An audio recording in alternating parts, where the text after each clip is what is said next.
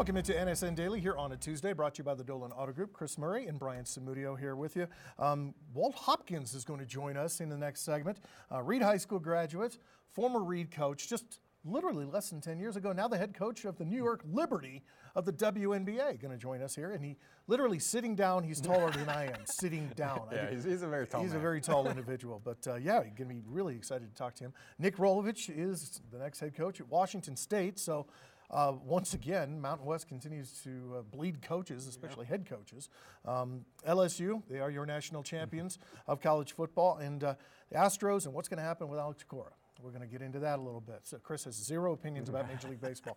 So uh, we're, we're, we're going to allot about 20 minutes for that segment. But starting off, Nevada against Wyoming tonight. Uh, this is a Wyoming team that's Not good. uh, they're, they're not great. They're, they're, they don't. Uh, I mean, Maldonado does everything for them, but uh, uh, he doesn't have a lot of support. Yeah, I mean, this is a team that really, really struggles. I mean, they're 2 and 15 in their last 17 road games. Uh, they've lost 21 of their last 26 Mountain West games, and 17 of those have been- come by double digits. I guess the one positive is they did just take UNLV into overtime. So while they're 0 and 6 in Mountain West play, you know, last time they hit the court, they were competitive, so maybe they're feeling a little bit better about themselves. But this is 100% a game that if Nevada comes to play, if they're focused, uh, if they're into it, they should go out and win this one by double figures, and that's really important with the the stretch that's coming up. But yeah, Wyoming, uh, just offensively, very very many struggles on offense. Actually, defensively, they're fine. I, uh, you know, they're not a great defensive team, but they're capable defensively.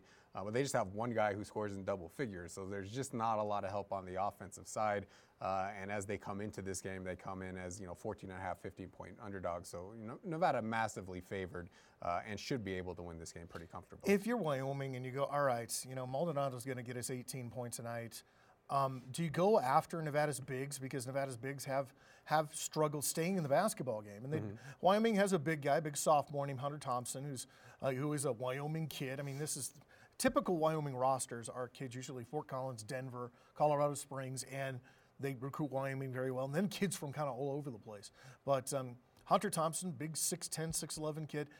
Do you attack Nevada's bigs? How do you try and go, all right, if you were you had the, the whistle and you had the, the clipboard, how would you attack Nevada? Yeah, I mean that's the weakness for Nevada, right? It's the front court, so I think you do want to get the ball to Thompson. I mean, he's, he's like a legitimate big guy. Mm-hmm. He's 235 pounds. He's not one of these really skinny guys who likes to play on the perimeter. Mm-hmm. He's really the only big guy in their uh, rotation. Outside of him, they are a very small team and they get pounded on the glass. So if they can get him going uh, to go along with Maldonado, maybe they have a chance in this game. But I really think uh, Wyoming's key to winning this game is just the pace. They play very, very slow. They want to play games in the 60s, maybe even the 50s, because they want to limit the number of possessions, because they can't just go blow to blow with teams like Nevada offensively. They don't have the three point shooting, uh, they don't have the ability to get to the free throw line. So they're just going to try and slow this thing down and get it into the 60s. They've only hit 70 points four times this entire season. Yeah.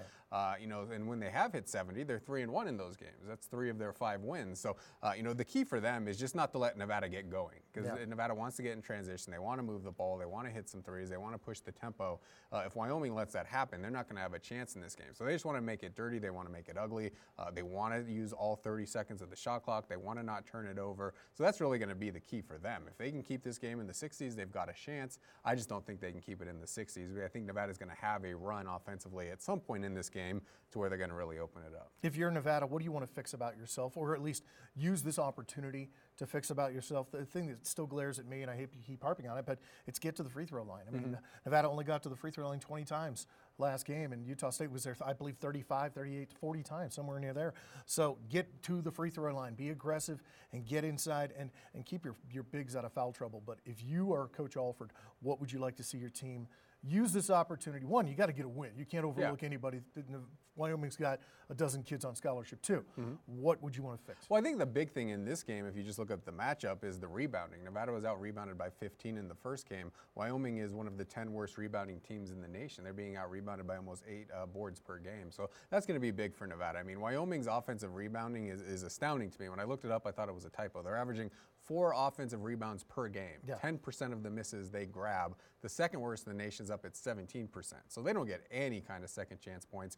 So I think rebounding will be big in this game. But from Nevada's perspective on a macro level, I want to see them have more, more diversity of offense. It's just all threes with this team. Yeah. And, uh, you know, that's a good formula when you are doing the other things. And, uh, you know, they go out and they hit 40% plus from three against San Jose State. They hit 40% uh, from three plus against Utah State, and they still lose those games because they're just not getting enough from any of the other facets of the offense. They're not getting second chance points. They're not getting to the free throw line. They're not scoring close to the rim with their big guys. So, uh, you know, continue to shoot your threes. I have no problem with shooting 25 to 30 threes per game, but they need to get more help from from the front court. I mean, the front court over the last three games literally has more fouls than points. So that's Robbie Robinson, Zane Meeks, KJ Hymes, John Carlos Reyes.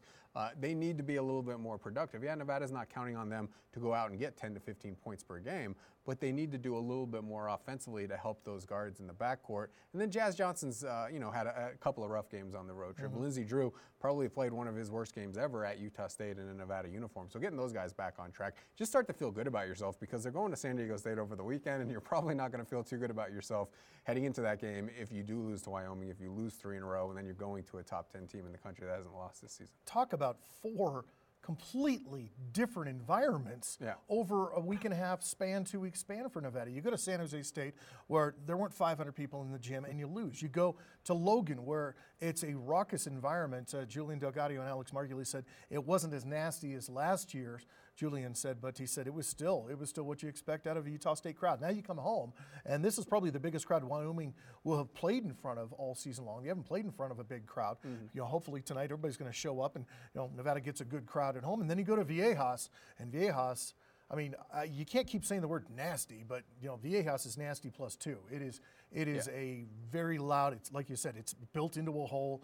But uh, yeah, uh, it's it's a much bigger environment, granted, than the Spectrum or or even San Jose State. But uh, yeah, Viejas, uh, the fans, the students especially, they uh, they know who to chant at and what to chant at them.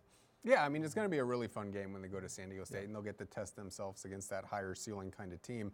Uh, but they need to come out and take care of business against Wyoming. And mm-hmm. I think that was an issue when you look at San Jose State. I mean, Coach Alford talked about he didn't like their energy, he didn't like their effort against San Jose State, and maybe that was the first time all season he felt that way. So it was Nevada looking forward to playing Utah State and having that bigger challenge ahead. They can't do that in this game. Yes, they're at home against Wyoming. Yes, Wyoming doesn't win on the road. Yes, Wyoming hasn't won a Mountain West game.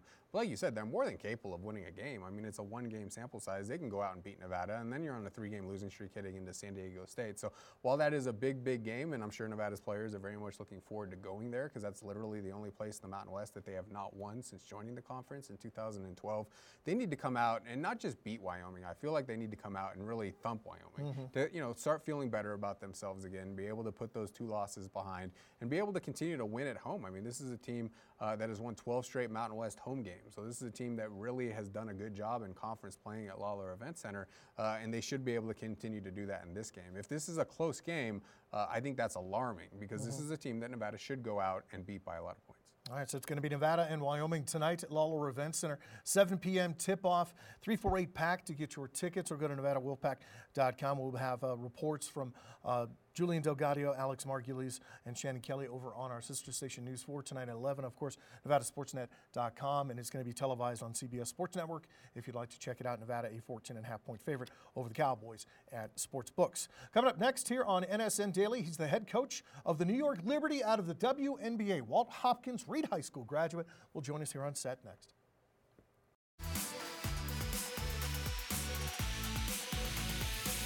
Welcome back into NSN Daily, brought to you by the Dolan Auto Group. Uh, you know, um, the gentleman that's joining us right now, Walt Hopkins, one of only four, a very, very small fraternity of people that are head coaches of a professional franchise, head coach of the New York Liberty in the WNBA. Congratulations. Thank you very much. Tell me about I this process it. and how you got to that.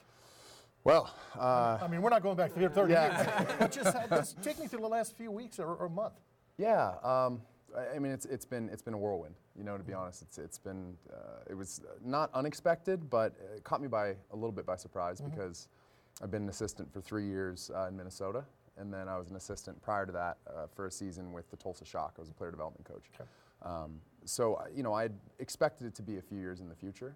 So when you know calls started coming in, I was starting to get a feel for the fact like, wow, this is this could actually materialize um, it just it turned from being surprising to really exciting, mm-hmm. and uh, now to the point where you know the, the surreal stuff for the most part has started to die mm-hmm. down, and now I'm kind of in the in the motion, calling players and you know talking to agents and right. things like that. So well, yeah, fun it's, stuff. Right? It's pretty cool. Yeah, it actually is. It is. I yeah. would imagine recruiting your players and getting your people.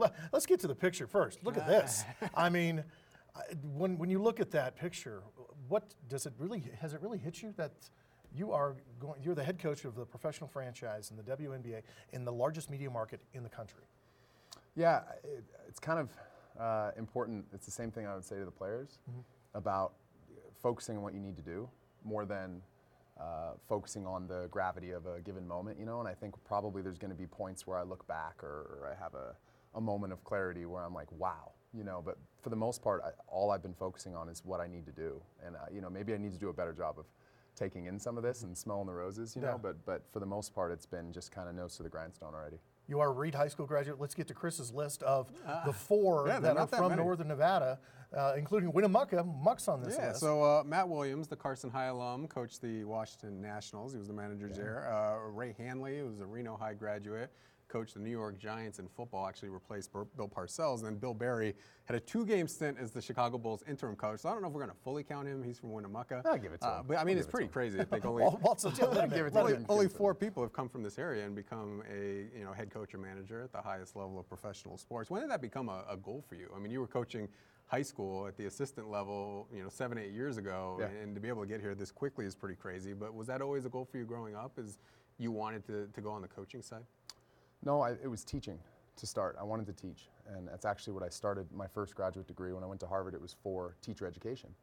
Um, and then I got into the classroom, and I realized how much I missed coaching. I realized how much I liked the medium of coaching. Um, in terms of the way that you can deliver feedback, kind of the intimacy of the relationships is just much different, you know, that you can have in, in coaching, especially with basketball. You get so close with people, you know, and you really get to get into them, dig into the psyche and things, and really help them, you know, not just on court performance, but off court. So, um, no, it, it, it wasn't uh, always a goal, to be honest. It was more so something that I thought might happen as a result of hard work, and if I did a good job, maybe it happens. But again, it was kind of staying in the moment and focusing on doing really well at what I was doing at the time.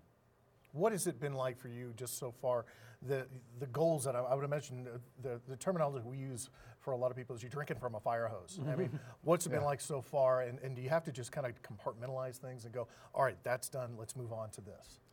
Yeah, yeah, that's a good way to put it. Um, both drinking from a fire hose and compartmentalizing. right, I think those are those are both accurate terms. Um, yeah, the the main thing that I've been focusing on is just the, the next thing, you know, and that's kind of always how I've done things. Uh, being an assistant in Minnesota was really heavy work. I mean, it was really really heavy workload, and um, so it, this isn't fortunately this isn't new to me because I've, I feel like I've been prepared for this, and you know, getting to do graduate school and things like that. I'm kind of I do better when I'm really busy.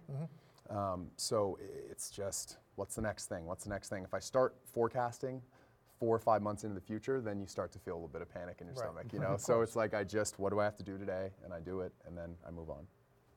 Uh, you guys are moving into the Barclays Center at Liberty's first year playing in Brooklyn. Your dad was born in Brooklyn. So, what was his reaction? A very good basketball player. What was his reaction when you got this job in this specific location? He, you know, he's a, he's a really cool guy. Like he's just a really cool, laid back, he's just how he is. And he was so excited. It was one of the times that, you know, I've really in my life, I don't think I've ever seen him get that genuinely excited. It was a really, you know, it was a proud moment for me to get to, you know, be a part of that, um, to creating that for him.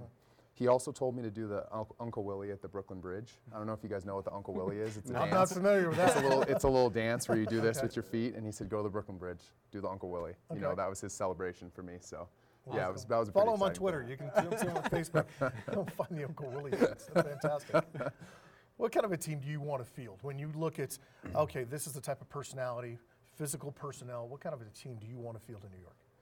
Well, we're we're loaded right now. I mean, I come into a team that wasn't particularly successful in the win-loss column, but uh, loaded with just really talented young players. And one of the things that I've kind of hung my hat on as a coach, um, coming up the ranks, has been development. It's Mm-hmm. been like like I was just saying, the mental and the physical development. Um, this team really has uh, a handful of players that are capable shooters. Um, they can put the ball on the ground. They can get to the rim. Uh, everyone's a capable passer. I mean, the, so the style of play that I'd like to see and that we're planning to implement, we're thinking of all the ways we're going to do this right now, is we really want to spread the floor. Um, we want to shoot as many threes as possible because I think this is a team that's loaded with those shooters, and maybe they didn't take enough of those last year. There was a lot of mid-range shots. Um, and so one of the goals is going to be to spread out the floor, share the ball, and make sure we knock down a lot of threes. You guys also get the number one pick in this year's draft. I'm sure you can't talk about specific players, but there is a pretty good player uh, coming out of Oregon. I mean, how much of a carrot was that just knowing that you're going to be able to add a really talented player to your roster? It was all all icing on the cake. You know, um, it's exciting. There's no doubt about it. Um, uh, it's not something though that was a you know a big determining factor for me in, in terms of the job. You know, a lot of the questions have centered around Barclays, um, you know, moving to the new arena, you know, being in Brooklyn, things like that. And they're all phenomenal and exciting, and they're they're going to be great pieces of what we do. But the the main thing that um, excited me most about this job was the people. I got to know the people throughout the hiring process, and um, knowing the reputations of some of the players on the team, and you know, and through different players, and you know, having them be friends, and me being close to some of them just hearing all the people in this organization, um, that's that was the biggest reason why I thought this was such a good fit. You're talking about one of the original WNBA franchises. They've been to the uh, WNBA finals four times and never been able to hoist that trophy. What would it mean to you? I mean, uh, I'm not putting pressure on you here, but apparently I am. What would it mean to you to be able to bring that type of success to a franchise in a market where, you know what, it's everybody in the, in the Big Apple loves a winner, but Yeah. uh, they've never been able to get over the hump. One day at a time. One day at a time, man. One day at a time. Yeah, it's uh, it's not going to be uh, you know the the primary focus Yeah. out the gates. I mean, the primary focus out the gates, developing a culture and consistency and. Um, creating an atmosphere where people want to be every day. Um, I think that's that's first and foremost uh, the thing that I think the staff and I really want to implement. Um, yeah, I mean, to be able to hoist a trophy is, you know, I mean, I got to I got to actually be a part of a championship in Minnesota. Yeah. Um, I, I don't know if I actually hoisted the trophy. I don't remember, but uh, you know, I have a ring. That's fun. Um, so you know, I've gotten to be a part of that. I've gotten to feel what that feels like, and it's it's a pretty remarkable thing. and It's hard to describe. Um, to get to be uh, the person who at least lays the foundation for something that grows into that, that would be uh, otherworldly. Of course. Born in Carson City, but uh, raised in Sparks, going to Reed High. What was it like growing up in Northern Nevada with our basketball culture? You Paul, uh, played for Paul Gray, who's going to be a Hall of Famer down the road. I mean, a very yeah. famous coach in our area. Just growing up as a kid here, uh, what was what was life kind of like?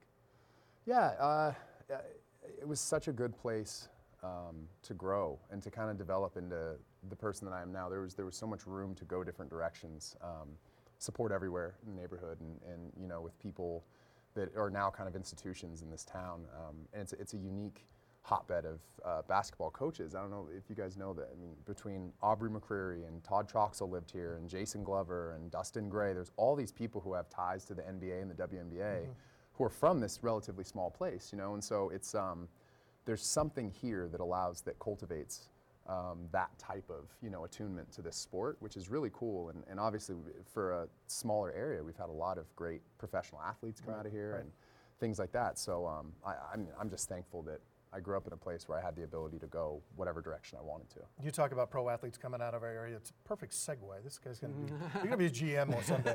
Um, Gabby Williams, being able to see from day one, when Gabby was a seventh grader, I looked at her and I said, I'd love to see her go to Nevada. It's not going to happen. She's going to end up going to UConn. She's going to win a national championship. She's done all that. And now in the WNBA, you saw that from day one, didn't you? Yeah, yeah. I, I remember being asked. Someone asked me a question one time when when uh, Gabby won the state championship, and I was an assistant on that that staff. And somebody said, "When did you know that uh, that, that Gabby was going to win? You know, when did you know we were going to win this game?" And I was like, "When was Gabby born?"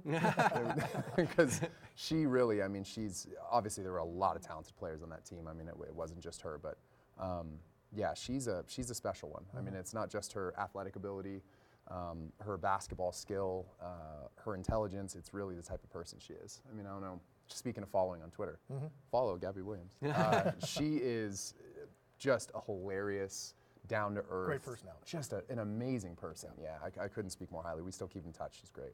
Walt Hopkins, head coach of the New York Liberty. Thank you for Congratulations. Northern Nevada native, making us proud. Thanks Appreciate it. Best of luck. Thanks, guys. We'll have much more coming up here on NSN Daily. Nick Rolovich is now the head coach at Washington State. What's that going to change up in Pullman? Probably not much. Same personality as the last guy up there. We're going to talk about that next.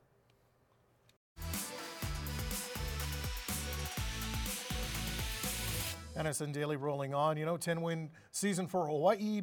They beat two Pac 12 squads, won a bowl game over BYU, and now they've lost their head coach. I guess that's the uh, bad part of winning a lot of games Yeah. is that uh, you know Hawaii pays Nick Rolovich six hundred thousand dollars a year, going to Washington State, who paid their last coach Mike Leach three point five million dollars Mm-hmm. a year. So as great as Hawaii is to live in, I'm sure, and as cold as Pullman is, Uh, if they're taking you from 600,000 to let's say two and a half million for Coach Rolovich, Right. uh, you know, it's very hard to turn that down. It's very hard to turn down the opportunity. And I'm sure this was difficult for Coach Rolovich because Hawaii wasn't just any other school to him. This was his alma mater. This was a place where he became a man. This is a place where he went there to be the starting quarterback. Uh, you know, got into some personal issues, partied too much away from the field, uh, and had to win back the job. Had a record-setting, you know, uh, senior season, uh, and then was able to grow his coaching career there as an offensive coordinator and eventually become a head coach. So I'm sure it was very difficult to tell your alma mater I have to leave. But on the other coin, what was he going to do that was going to be better than this season? They go out and win 10 games. They beat a couple of Pac-12s. They win the West.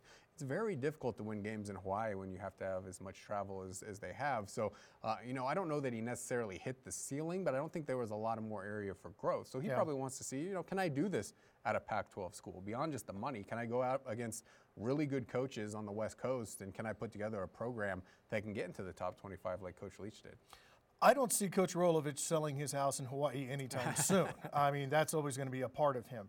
Um, the thing that's there, there are two different things you can look at here. Is that if Coach Rolovich had wanted to, and I'm not saying he might not go back to Hawaii in 10 years or five years, whatever happens. Um, you go to Hawaii, and if you're a guy like June Jones, and I'll put Nick Rolovich right in that same cusp, is that if you can go there and win eight games a year, you could coach there for life. Mm-hmm. He could run for governor one day if he wanted to. He is so popular on the islands. They absolutely loved Rolovich there. But then you go and, and you, get, you cash in, and who can turn down 2.5 million and, and, and go to a Pac-12 school with that type of resource? But the possibility of if it doesn't work out in three, four years, you're going to get your head cut off, and that happens across the boards. We've seen that happen with uh, with Nevada coaches. Uh, you saw it happen with Trent Johnson, with Mark Fox, and guys that leave and, and run into that problem. Granted, they're they're making the type of money that sets you up as a family for lifetimes, uh, Yeah. so lifetimes uh, um, when it comes down the line. But um, I, really think that this is a probably, if I'm Hawaii, is it a bad breakup? I don't know because he brought Hawaii back to the level that June Jones had done. Yeah. So where do you think Hawaii fans, administrators obviously were very excited and they're like, hey, you know what? He's one of our guys. We hate to see him go, but congratulations, best of luck to you. But if you're Hawaii fans, what do you, how do you think Hawaii fans There's going to be a certain section that's upset. I mean, when Coach Musselman left, a lot of people here were very upset. say that word. I, that's the thing. Like literally, if you say his name on air, you'll get tweets saying we don't talk about Yep. him anymore. Yep. If you put his name in an article, we don't talk about him anymore. I don't think that should be the tack that fans take toward former coaches. You look at what uh, Hawaii did in the first four seasons they were in the Mountain West: 10 and 38. 4 and 26 in Mountain West play. Coach Rolovich comes, he goes 28 and 27, 15 and 17 in Mountain West play, wins you your first West Division title, beats some Pac 12 schools, Yep. gets you to three bowl games in four seasons, gets you a 10 win season. Like you should be very happy that he puts you back on that platform and gives you an opportunity to go and recruit a higher level coach. They're literally building a stadium in Hawaii uh, that's going to be done in a couple of years. And I'm not saying Nick Rolovich is responsible for that, but there was talks when he took over of potentially killing that program. Yeah. So the impact he had at Hawaii was gigantic. And I can see uh, being a little upset that you do lose your coach. But if you put yourself in those shoes, if someone's going to tell you, I'm going to, uh, you know, multiply your salary times five or six, what human being is going to say no to that? Absolutely. And what human being is going to say, I want to take myself to that top level and see if I'm a good enough coach to do that. And I think this is a good fit for him. When you look at the personnel of what Mike, Mike Leach liked to do with the air raid, it's very wide receiver oriented. He's going to probably run the run and shoot, which very similar personnel. So I don't think there's necessarily going to be this big rebuilding season just because the personnel should fit what he wants to do. And yeah, Pullman's not the easiest play to win, place to win games, uh, but they have been to Rose Bowls with Ryan Leaf. They have won pretty high with, with Mike Leach. So it's a place where you can go and win and potentially make another jump up to a, the next level like Coach Leach did. So, uh, you know, the curious thing to me is, is Nick Rolovich was on campus at Nevada after the 2012 season. Uh, Nevada didn't even give him an interview, and now he's gone to Hawaii, he's had success, and now a Pac 12 team has said, uh, We want you. So, how much did Nevada make a mistake there by not at least including him in the search when they eventually settled on Brian Polian? the, the fit here to me is perfect personality wise as well. I mean, in four seasons in Hawaii, Rolovich went 28 and 27 as a head coach. That gets you a Power Five job after a 10 win season and beating two teams in the Pac 12. Um, Washington State loses Mike Leach to Mississippi State. Mike Leach is one of the biggest personalities in college football. It's it's you know, former sports uh, reporter here, Brenna Green, works up there as sports director. Congratulations to her up in uh, Spokane. And she absolutely just loves going to his press conferences because you don't know what you're going to get. Rolo might be kind of the same thing. I mean, we've had Mountain West football media days where mm. Rolovich wanted to show up with a monkey on his shoulder and couldn't get a permit or something for it. Then had had an Elvis impersonator following him around, a Britney Spears impersonator following him around. That's the type of personality that fits in at Pullman, mm-hmm. and and I think they got their guy. I think they got their guy. It's I think it's almost more important now to sell tickets than to win games. It's the reason that Eric Musselman was a hot commodity because he was able to sell out Lawlor Event Center. It's easier to win games than it is to fill up a stadium. Mm-hmm. I mean, national attendance across the board. The Athletic just had a gigantic story on it. So did Sports Illustrated is is falling it's harder to get people to come out to games nowadays. Uh, and that's where a lot of the revenue comes for these athletic departments. So having a magnetic personality like Nick Rolovich, being able to engage with the community, being willing to go out and do kind of different things uh, to get the spotlight on your program. A lot of fans might look at that and say, well, you're just self-promoting, which was uh, something that they used with Coach Musselman. No, they're trying to get people to come out to their games. They're trying to get people to care. Yeah. Uh, and that's very difficult. A lot of these coaches, they don't want to do that. They just want to coach and win games and they just want to develop players. And that's what the job used to be. But I think it's changed so much because all of these games are on TV. It's harder to get people to come out to games. Now your responsibility is also to fill your arena or your stadium. And uh, it's not like Hawaii was getting 50,000 to Aloha Stadium. Yeah, yeah. Uh, but Coach Rolovich was able to get people back interested in the program again. And following, like you said, a magnetic personality like Mike Leach, you need somebody who has a personality that people are going to attach to. Uh, and he's a, that's why he's such a good recruiter. Mm. People really like Nick Rolovich as a human being. Uh, when we covered him, I really liked him as Absolutely. well, even though he's a Giants fan. I'm a Dodgers fan. We would argue about that. But he's just a likable guy, a yeah. good guy, and a guy who has put a winning product on the field. So I think that's why he checked all the boxes. Yeah, 28 and 27. Uh, you might not look at that if you're a fan and say, oh, that, that's a great record. But look what he inherited. Look what he built. Uh, look at how much he's able to engage with your community. Uh, and he's, he does all of those things that you have to do at a school like Washington State. This is not like going to USC. People are not just going to show up. This is not a premier power program. Uh, you have to be a little bit different, and he brings that different edge uh, to Washington State that they had with Mike Leach. Before we get a break, of course, we got to bring it back full circle. And how does this affect the Wolfpack? Because you look around the Mountain West Conference West Division, and it's like San Diego State, ding, UNLV, ding, Fresno State, ding, Hawaii, ding, yeah. all new coaches all across the boards.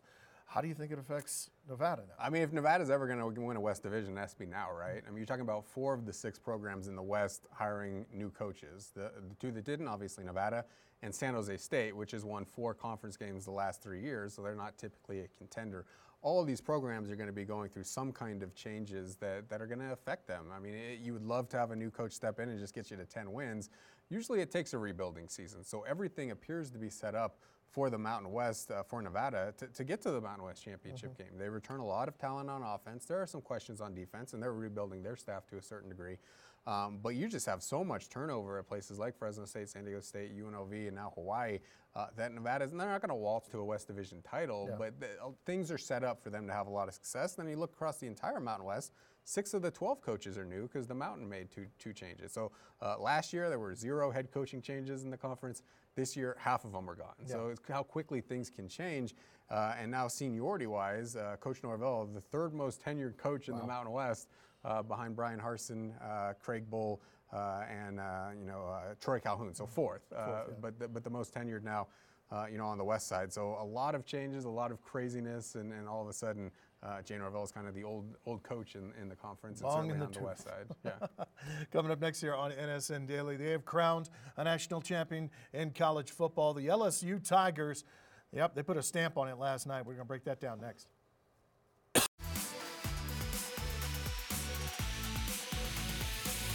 Well, it was a heck of a national championship game. for I don't know, two and a half quarters, and you, you kind of saw what Clemson wanted to do to try and slow down you know, LSU, and LSU's LSU was just so talented on both sides of the football, and they, they really showed. Once they were able to flip the field, because Clemson really had field position for, for the majority of the first half and, and really able to keep LSU kind of pinned back. But once LSU had decent field position, look out. Joe Burrow just kind of lit things, not not kind of lit things up. Yeah. He lit things up. He was 31 of 49 for 463 and five touchdowns in this one as uh, LSU wins at 42-25. Yeah, I mean, they put up 42 points on the best defense in, in college football. This might be the best offense we've seen in college football. Uh, you know, maybe since those Matt Leinart, Reggie Bush, uh, Lindell Washington games. I mean, it, it was just phenomenal what Joe Burrow did this year. I saw a stat on Twitter saying he threw more touchdowns this season, 60, than LSU threw from the 2015 to the 2018 season combined. so you're talking about four years uh, of, of LSU offense, and Joe Burrow tops that in one year. So it's just an amazing uh, season uh, for LSU, uh, an amazing season for Joe Burrow. I'm really curious to see how he'll transition to the NFL, and uh, an amazing decision to hire Ed Orgeron. I mean, I was against that hire. I looked at what he did in his first stop in the SEC at Ole Miss, and it, it wasn't good. Like he was uh, horrible. And to be able to have the conviction to say, this is our guy, he can keep the kids at home, uh, and then for him to be smart enough to hire a couple of offensive coordinators, a passing game coordinator, and Joe Bradley, uh, or Brady, who has a tremendous season this year, uh, you know, just kudos to him for getting this program back to the level that they were under under Nick Saban and early in the, the Les Miles era. But uh, yeah, I mean, LSU deserved uh, to win this game. They were the best team all season. Uh, nice to see the best team actually be rewarded with the championship, and they did it out on the field and, and really cut through both of the teams they played in the college football playoff. They were really non competitive at the end of the game. Looking forward 10 years into the future, if we could, do you see, I mean, you saw the hug there with uh, Trevor Lawrence and Joe Burrow. Do you see those two guys becoming, possibly becoming elite quarterbacks in the NFL? Yeah, I mean, Trevor Lawrence has everything you want. It would be curious if they were both eligible in the draft this Right, year. who Obviously. Trevor Lawrence is only a true sophomore, so he has to stay one more year, even though he'd probably be the number one pick in the draft, so that's a whole other can of worms. But uh, he just has that more prototypical size. Mm-hmm. And we saw in the game against Ohio State that he has a tremendous amount of athleticism with that arm strength as well. So I think both of these guys are going to be very good quarterbacks at the NFL level.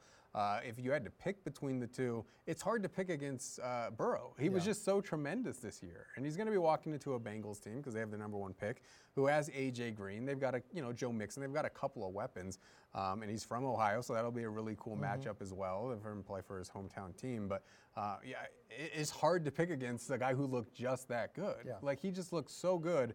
Uh, that I, I, it's hard for me to say that Trevor Lawrence is going to be better than that. So if I had to pick, I'd probably go Joe Burrow. But I think if you asked NFL talent evaluators, they still put a lot of, of emphasis on having six foot five, six foot six uh, height. So I think Trevor Lawrence probably would go number one. But uh, it would be surprising if both of these guys are not starters for a decade, guys who can get to Pro Bowls, guys who can lead your team into the playoffs. Yeah, I would love to be in the Bengals war room right now. And they're okay, okay, Burrow, O line, O line, O line, wide receiver, wide receiver.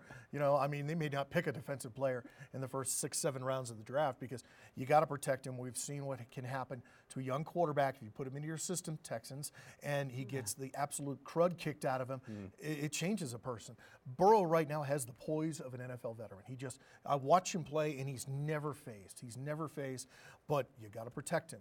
And if you're Cincinnati, put weapons around him. And of course, what happened last night? LSU Tiger fans celebrated, went out into the streets, and they're lining up here to get the Go Tigers swag. Of course, you got to get your memorabilia, Chris. You got to get the uh, the championship gear, and it went flying off the shelves last night. They are planning a celebration parade uh, for Saturday in Baton Rouge, and uh, yeah, they're going to be partying in Louisiana for a while. I was going to say, if there's one area that knows how to party, that would be the region. Absolutely. So, I mean, they're really going to live it up. And, uh, you know, it's nice to see a new face in the game Mm-hmm. because it's been Alabama versus Clemson really for the last five, six years.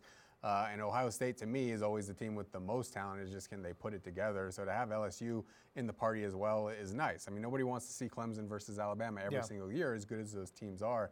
Uh, so a new team into the party. We'll see if they're able to sustain it. That's the great thing about Clemson and Alabama is they've sustained it for a really long period of time. And now with Joe Burrow going off to the NFL draft, can LSU stay at this level? I mean, this is a championship that they should celebrate for months because it doesn't happen very often. But if you look to the future, it's just can they stay at that elite level, which we've seen Dabo Swinney and, and Nick Saban be able to sustain their programs at that level. But uh, you know, you put a, a ton of money into your product like the SEC does and LSU has, uh, and, and you get results like this. So yeah, I mean, it, it's a great night for them, and it's really cool that it was able to happen, you know, less than an hour away from their home campus down in New Orleans. And we've talked about it on this show from uh, the level that Nevada is to national champions is being able to not just get to that that level, that pinnacle, but to cash in on it and to continue the momentum and to uh, literally go, all right, this is great now, but we want to be doing this in five years, in 10 years, and to stay at that level. Because you talk about the times at Ole Miss, when Ole Miss was ranked in the top five, number one in the country, and now you kind of look at Ole Miss and go, well, they're just old Miss. I mean, just what happened? Yeah. And will LSU be able to keep this this sort of momentum and keep that sort of talent? From that region, saying, "Hey, I want to go to LSU." They should. I mean, that's the state where there's a ton of talent, and you're really close to Texas. If they can just keep their kids in town, and they've become so much more explosive on offense. Even when Les Miles won a championship, it was very conservative offensive Hmm. play calling, and I think the addition of Joe Brady, who came from the New Orleans Saints, to become the, the passing game coordinator, completely changed what they were doing offensively and al- allowed Joe Burrow to have the season that he was going to have. And Brady has opportunities to go to the offensive coordinator position at the NFL level. A number of teams have sniffed around, and he said he's going to stay at LSU. So that is a huge key to being able to sustain this over the long term is to keep these really good coaches in place. Maybe he becomes the offensive coordinator at LSU down the road. Um, but yeah, that, that's, uh, I mean, they're paying their defensive coordinator $2.5 million. Right. So you ask, I mean, Nevada is supposedly at the same level as these schools. $2.5 million for an offensive coordinator or defense coordinator at LSU is more than Nevada pays its entire coaching staff, head coach, assistant coach, support staff, and that's just a coordinator. Yeah. So that's, that shows you how far of a jump it is uh, to get up to that level where you're playing at national championship caliber football and you're putting that kind of money into it. It's why I've always been for the group of five split or at least have their own playoff because it's not realistic for Nevada to play against teams like LSU. Uh, there was a team in the Mountain West, Utah State, that played LSU this year and they lost by about 40 points. Yeah. So it just shows you how different the game is at that top, top level compared to the level that Nevada's playing on. All right, coming up next here on NSN Daily, Major League Baseball coming down hard on the Astros. Astros punishing themselves, but what's going to happen now with Alex Cora down the line? A lot of things to talk about coming up next.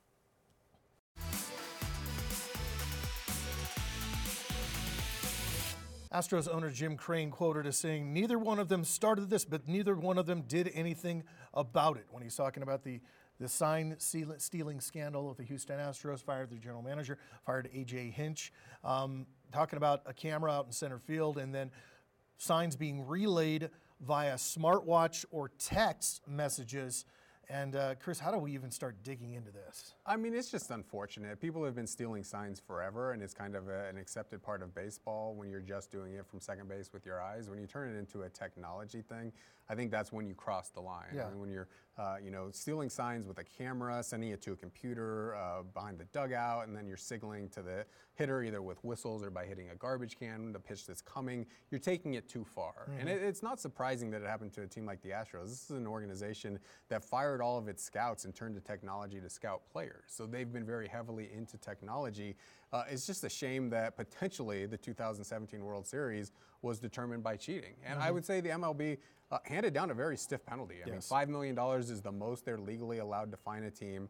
First and second round draft picks for two years is a pretty big chunk uh, of young players that they're not going to be able to retain. And Jeff Luhnow, uh, you know, is a tremendous general manager who's done a very good job of drafting. So he's out of the probably baseball forever.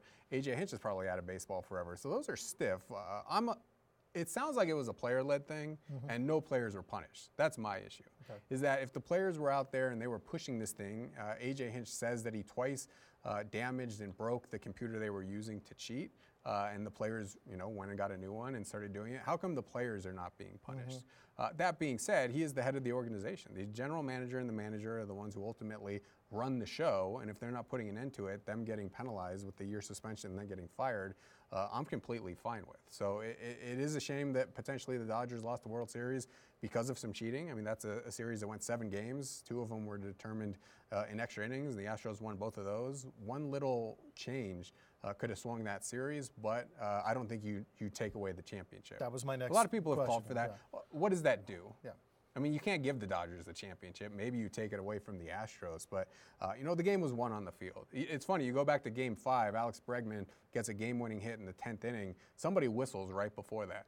And now, was he being signaled what the pitch was going to be from Kenley Jansen? Potentially. I mean, that was their signal system. And if you look at a lot of things, it lines up to potentially that was a cheat. Um, but I don't think that you take away a championship because the NCAA does that. And everybody still thinks uh, Louisville won the championship that they tried to take away because of Rick Pitino's cheating. So I don't think you go to that step. Um, uh, as a Dodger fan, I don't want that World Series championship that way. Nobody's Yeah. going to like actually think that it was won by the Dodgers. Um, but MLB needs to put a crackdown on this. I mean, you can't have technology being used because that's in the bylaws. It doesn't say anything about you know seeing a sign from second base and touching your hat or something like that in the bylaws. MLB sent out a letter September 2017 saying stop doing this. We just caught the Red Sox doing it. And they continued to do it, so they deserve to be punished. How about Alex Cora? I mean, what we're expecting a punishment to come down on the Boston Red Sox manager. He was actually mentioned 11 times in the mm-hmm. statement by Major League Baseball. I mean, a precedent has been kind of set. If you're the Red Sox, do you get ahead of this? What do you do? Yeah, I'd fire him. I mean, if he was cheating with the Astros and now he's cheating with the Red Sox in the 2018 World Series, I get rid of him.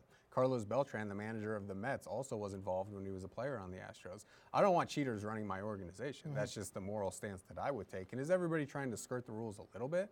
Maybe. Uh, but this is the harshest punishment probably since going back to Pete Rose or the you know the Black Sox. Uh, so I, I wouldn't want that person running my team. I, I couldn't tell my fan base and other fan bases that we're doing it the right way when Alex Cora clearly cheated with the Astros and now is being investigated for cheating with the Red Sox. You cheat in two different places. Uh, yeah, it's great that you won me a World Series, but I want to do it clean. That's how I want to win a World Series at least. All right, coming up next here on NSN Daily, Chris Murray's threes, keys to, and to victory, and a prediction of Nevada against Wyoming. I, I'm guessing, I think I know which way he's leaning. We're going to have that next.